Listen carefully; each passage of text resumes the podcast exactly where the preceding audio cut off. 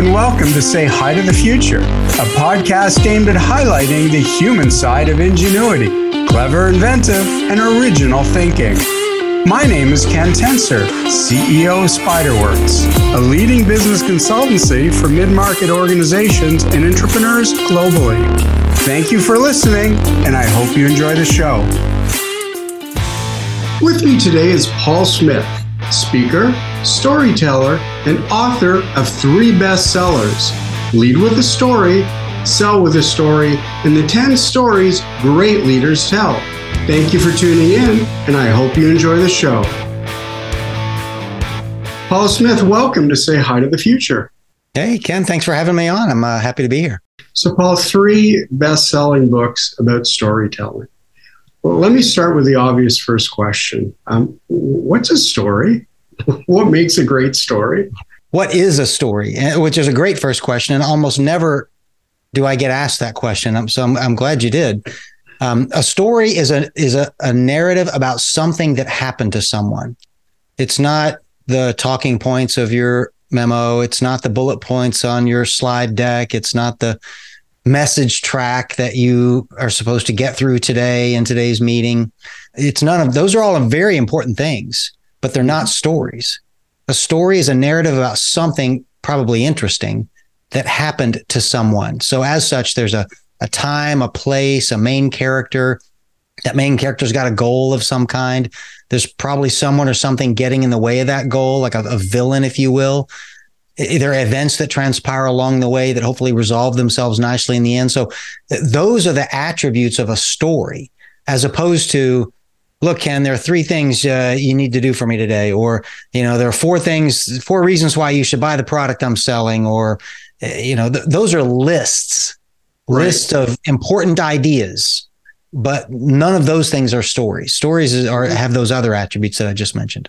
Stories make things more relatable, um, more understandable versus if you send me a list of three to five points, I've got to figure them out and understand how to relate them to myself.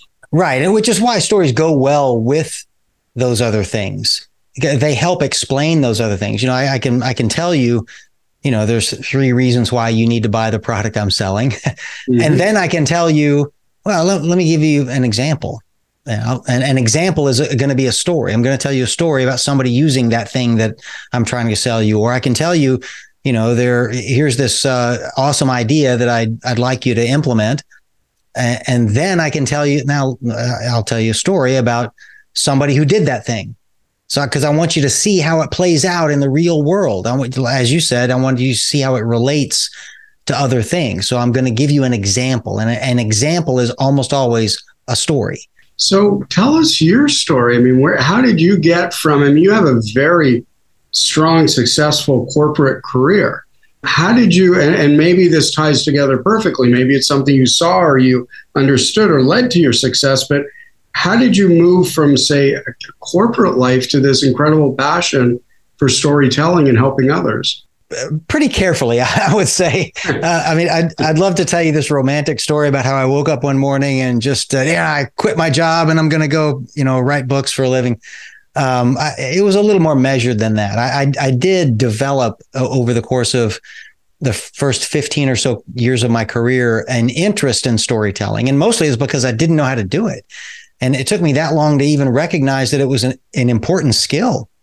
You know, they didn't teach me that in business school, and they didn't teach me that at Accenture, where I first worked. They didn't teach me that at Procter and Gamble, where I spent 20 years.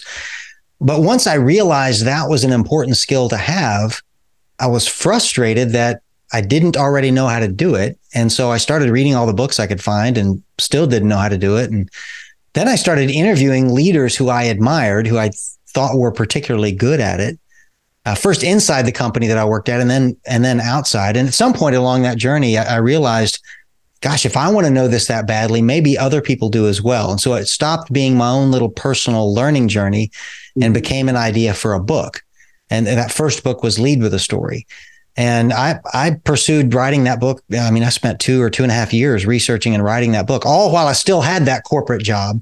Right. Um, and then when it finally, you know, got published, things started to change then. That, that, you know, apparently other people did want to know how to do that. And um, so I the phone started ringing pretty quickly, and people wanted me to come and you know teach their leaders how to be better storytellers. Um, and that's what ended up leading to me leaving the company and and, and making this a full time effort. But uh, all, all, of that was a very uh, careful exit and entry into a new line of work.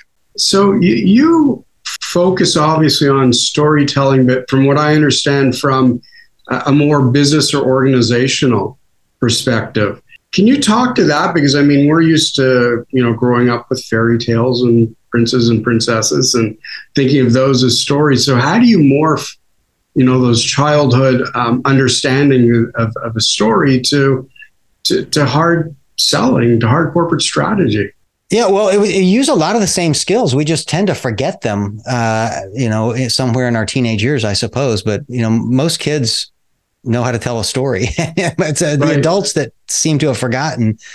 Um, so really, much of what I'm doing is just kind of recodifying that for them, so that it's easy to do. You know, here, here's the structure of a well-told story. Here are the eight questions your story needs to answer. Here are the you know techniques to create you know more emotional engagement here's how you create a surprise ending so uh, in, in, some sense i'm i'm kind of helping us relearn what we probably knew more naturally or came more naturally to us as children but the same techniques work and and as as adults you know they're professional storytellers i mean the, you know the folks in hollywood right. you know, and you know, professional storytellers and um, you know, novelists, you know, i've figured out, you know, there, there's there's a a method to the madness, and so you know, I've I've adopted many of those techniques, and you, you have to adapt them a little bit to the corporate world. You know, you you don't have two and a half hours in a movie theater to enthrall an audience when you're telling a business story in a boardroom. You know, mm-hmm. you got you got two or three minutes. So you know the, the, techniques have to be adapted a bit, and you know, but once you've once you've done that, and you figured out how to do that, uh, they can all serve you well. So, are are there a few things you can share with us that that help break through? Um, I don't want to say the stigma, but I mean, you walk into a room and and executives. they're not used to telling stories. They're not used to Lego play. They're not used to all the different, you know, creative approaches that can actually break our, our day-to-day our day to day mundane, and that might not be the right way to describe because most of us or many of us have wonderful careers, but it's it's very repetitive mm-hmm. uh, at best. So, how do you break that down? Yeah, so if you walked into that board meeting uh, and it was your time, you know, in front of those executives, and you opened up your your comments by saying, "Well, let me tell you a story." You see, it was a warm September evening, and the the leaves were you know, changing color and the, there was a smell of lilacs wafting through the air. I mean, they throw you out of the room, right?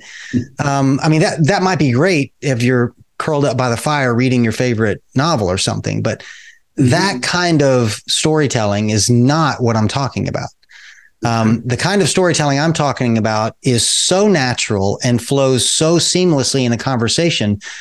Those executives won't even know that you're telling them a story you know, you'll you'll walk in, you know, and you'll you'll tell them, look, we we've got a problem in the Idaho office. Here's what's going on, and then you tell them what's going on.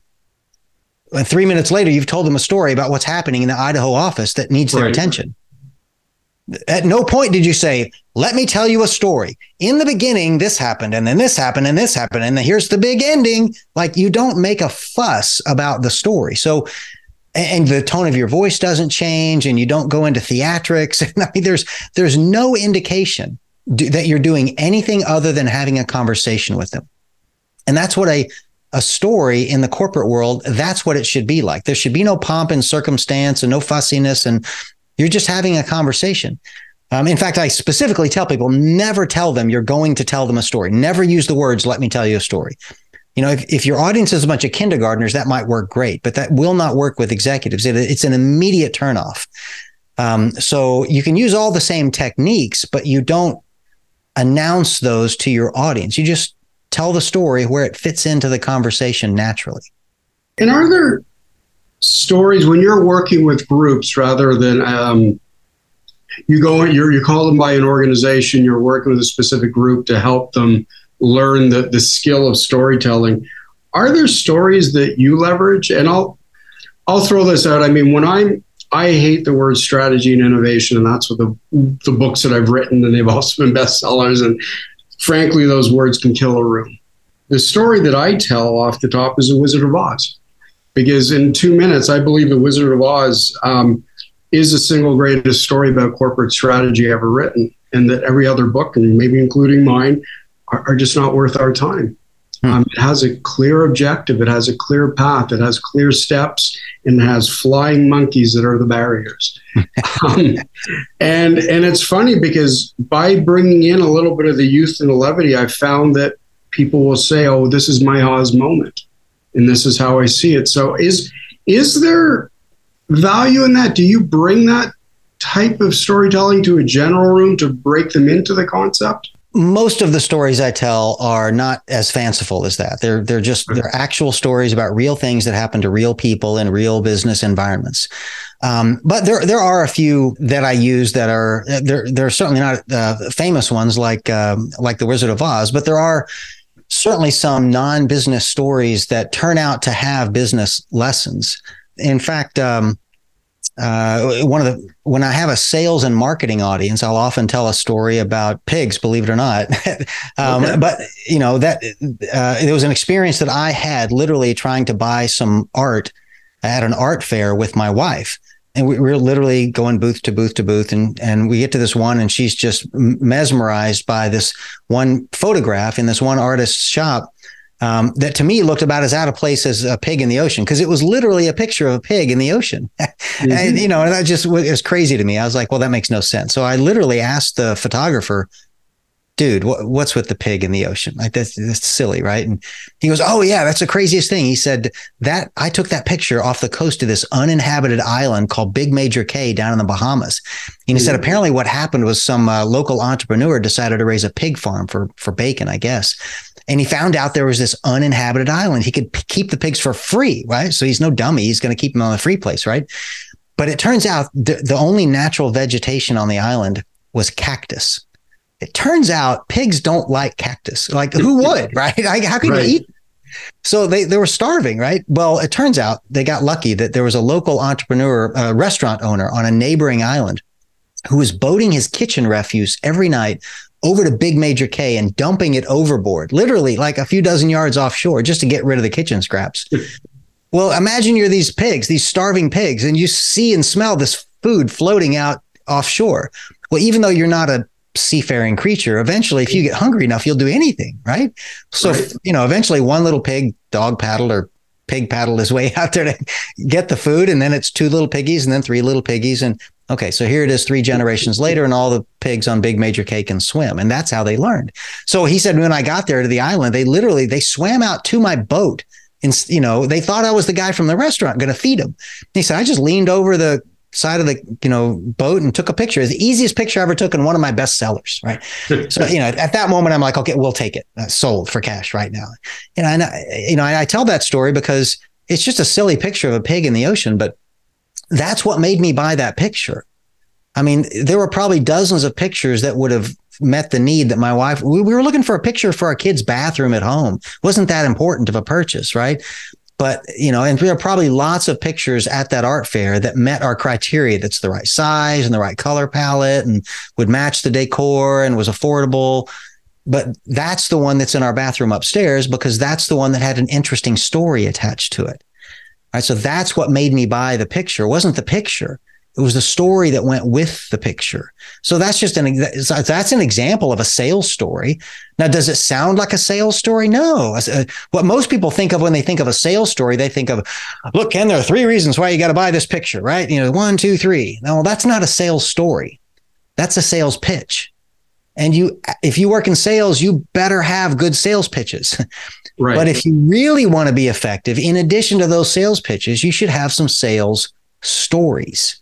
And the story of the pigs, that's a it's a story that serves a sales purpose. Ergo, it is a sales story, but it's not a sales pitch. And there, there's just two very different things. Well, thank you for sharing that. And I, I will say that uh, swimming pigs is quite fanciful. True. Yeah not a fairy tale, but quite fanciful, and really made a wonderful point there. So, how how do I how do we as business people, as strategists in in or, or in the middle of organizations, start to pick up or acquire this skill? Because, you know, as you said, it, it came to you over of years of research and practice, and now you tell it, you tell stories seamlessly. But how do I, what's my first step? I think the first step is recognizing that it's a skill set that it would behoove you to to acquire. The second step is probably recognizing that it can be learned. um, mm-hmm. Because, you know, most people, when it's like, it sounds like strategy is your forte, most people recognize that th- those first two steps, strategy is important. Um, and uh, it would it would benefit me to acquire it, and it can be learned. Like, no, there's probably nobody thinking out there, oh, strategy, that's too hard for me. I could never figure that out. well, sure you can, right? But you need to go learn it from somebody who knows how to do it. Somebody like you, it sounds like. Mm-hmm um, you know, if you wanted to learn to play the guitar, you wouldn't just, oh, I could never learn to play. Well, of course you can. Like, but you'd need to go take lessons from somebody who knows how to play the guitar. When it comes to storytelling, people somehow think it's totally different. Oh, well, I'm just not a natural born storyteller and you can't learn that kind of thing. So I'm just, I just can't, I'll just never be able to do it.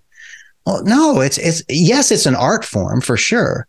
But like learning to play the guitar, you can learn it but you're not going to learn it by just deciding, well, I'll just start telling more stories and then I'll get good at it. Well, maybe, maybe you'll tell lots of really crappy stories, uh, you know? so yeah, learn from somebody who knows. Re- read a book, take a class, you know, watch some YouTube videos. Learn it the way you would learn anything else. I mean, there are resources out there. That's why I do what I do for a living, but there are plenty of other people that do as well. Learn the right way, and then when you practice storytelling, you'll be practicing good techniques instead of just saying, well, I'll just go tell more stories. You may be practicing lousy techniques and then you'll perfect them. You'll perfect these lousy techniques and then all your stories will suck in the same way. you know, so yeah, that's not what you want. How do you sell that? And, and, and, what I'm thinking of here is, I mean, soft skills to me are quantifiable. They're countable. Um, and, and you go into a company and ultimately, um, I look at soft skills as hard skills because they impact the bottom line positively, but but many or most leaders don't see that still. So when you talk about storytelling to an organization, is there a link back? Is there a link back that you can measure over time, impact, profitability, closing of deals? I mean, what what triggers them?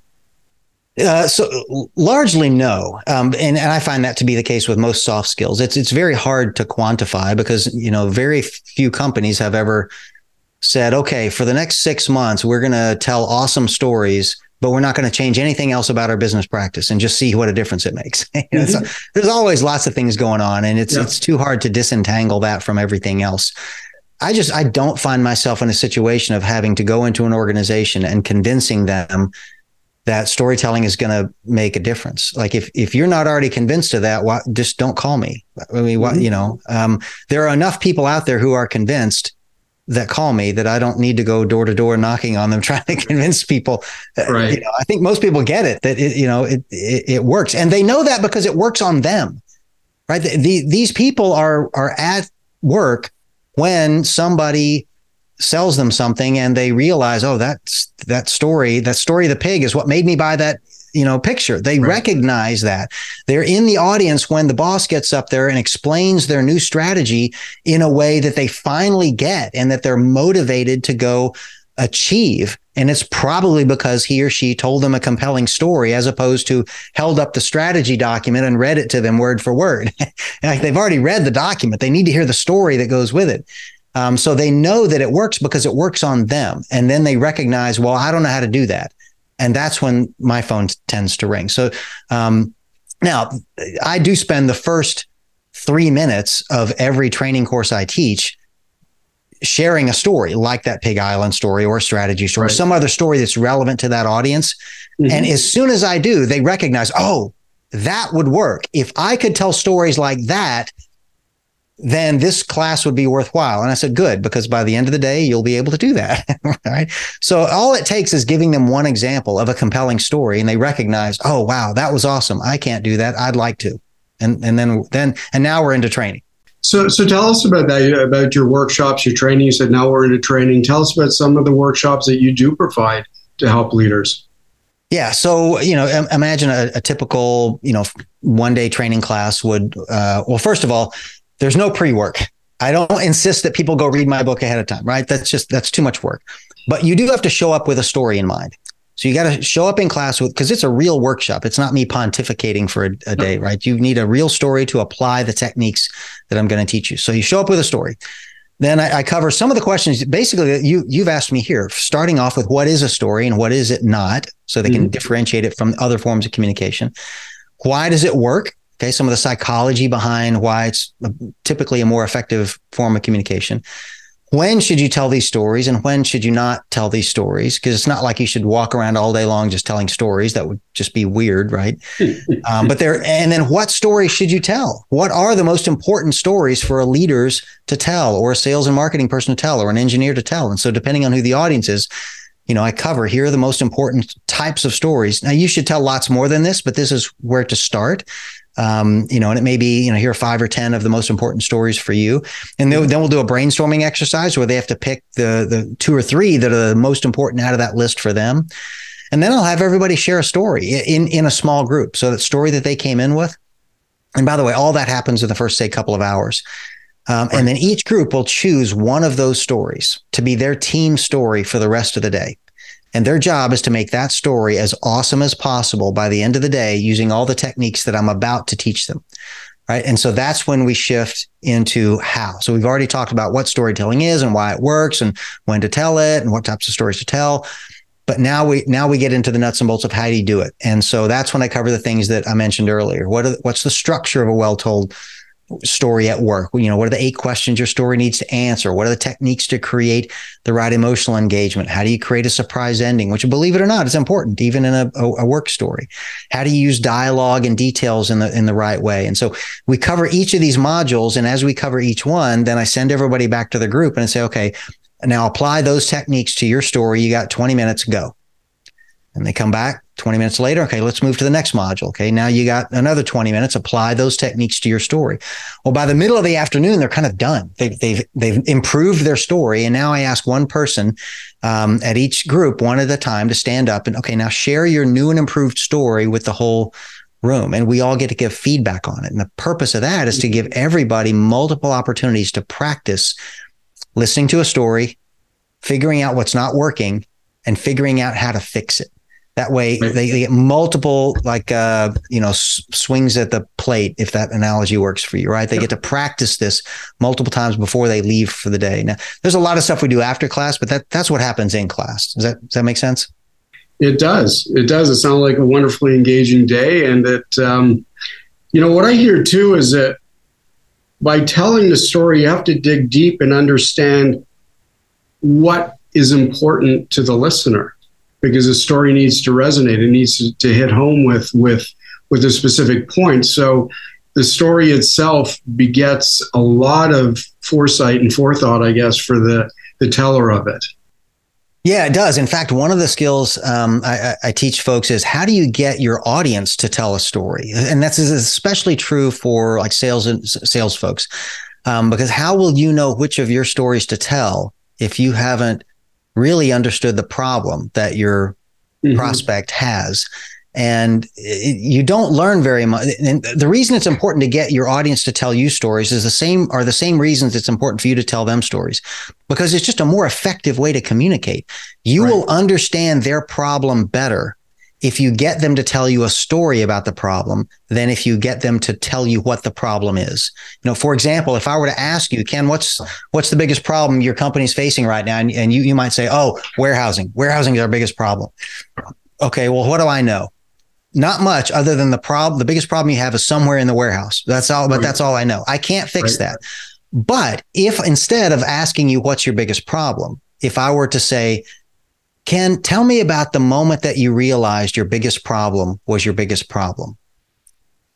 Now you have to tell me a story. There's no way to answer that question without telling me a story about that moment. So you might say something like, Oh yeah, that would have been a couple of months ago when uh, we got this huge order from one of our biggest customers, and so we went out to the warehouse and we didn't have any of the product they wanted. They needed it in two days, and so we had to schedule a special production run, which cost a lot of money, and then we, of course we had to ship it to them, you know, expedited, which cost even more money. And we we got it there just in time, but you know we we we you know lost money on the sale um, because it was so expensive to do. And then we went out to the warehouse and we found the product that they were looking for right where it should have been all along. okay, now you know what the uh, now I know what your problem is. You you have a warehouse inventory location problem, right? Like you you don't know where your own stuff is in your own warehouse. Now I can help you. But I had to hear that story before I could really understand what your problem is. And you, so you, there are techniques to get people to tell you a story instead of just giving you these short, you know, answer, sh- short answers. And so, yes, you need to do that first and then you'll know which of your stories to tell them.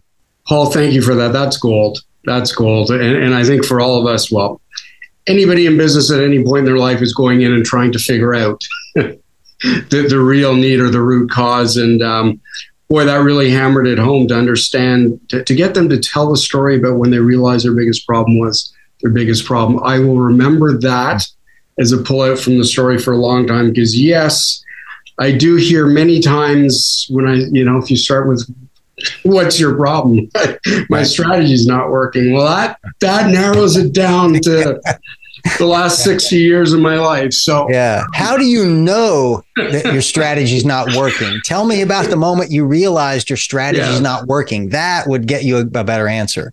So, not just the art of storytelling itself, but the art of drawing out a pointed story from the yes. individual. Those are two critical things. And Paul Smith, it's amazing how quickly the time went by. So, um, as we're coming to a close today, I, I do want to, I, I, do want to ask um, a, a, little bit of a, a different question, and, and I'll lead into it by saying I, um, my one of my stepsons has special needs. Um, he was deprived of oxygen at birth. So when I read about Kenny uh, Tedford and your book and your collaboration, I was going, okay, I, I need to read this all. Mm. So please tell me about Kenny. Tell me about your book, your collaboration, because it really, that's a story that had a very emotional tie to, to me. Yeah, yeah. So, so being someone who kind of traffics in the storytelling world, um, I was speaking at a, uh, a national storytelling conference uh, in uh, uh, Covington, Kentucky, maybe 10 years ago now.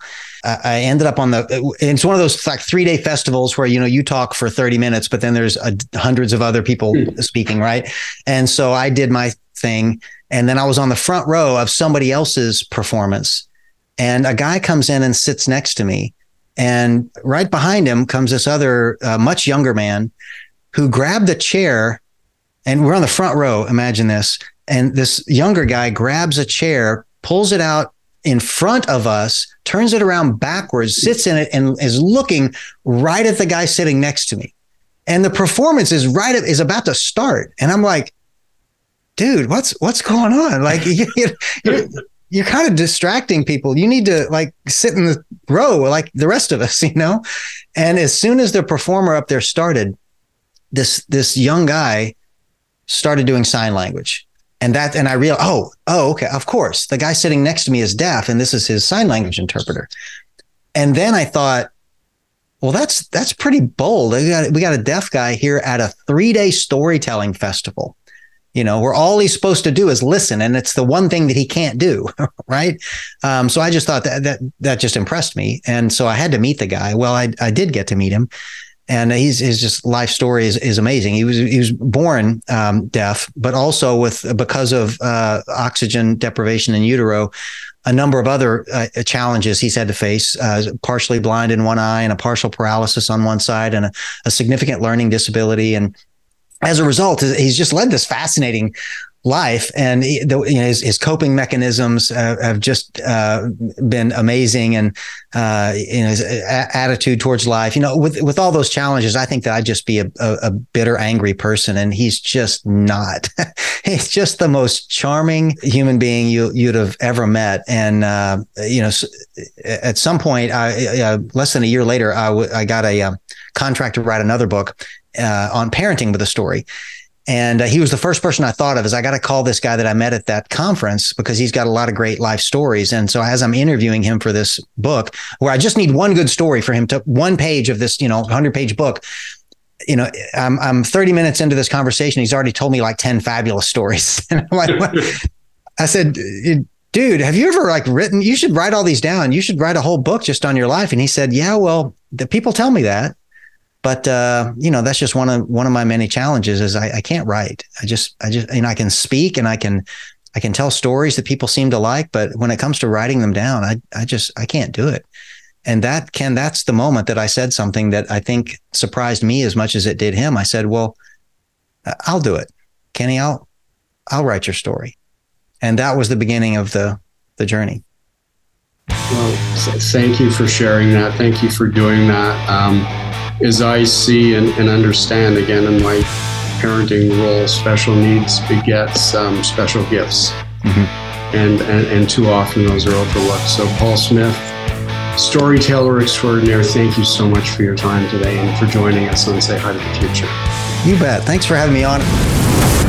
If you enjoy this episode and you want to support our show, leave us a review and join our mailing list by visiting www.spyder.works. That's S P Y D E R.works and subscribe to our channel. Leave us a comment with who we should interview next. Thank you for listening and see you all next Friday.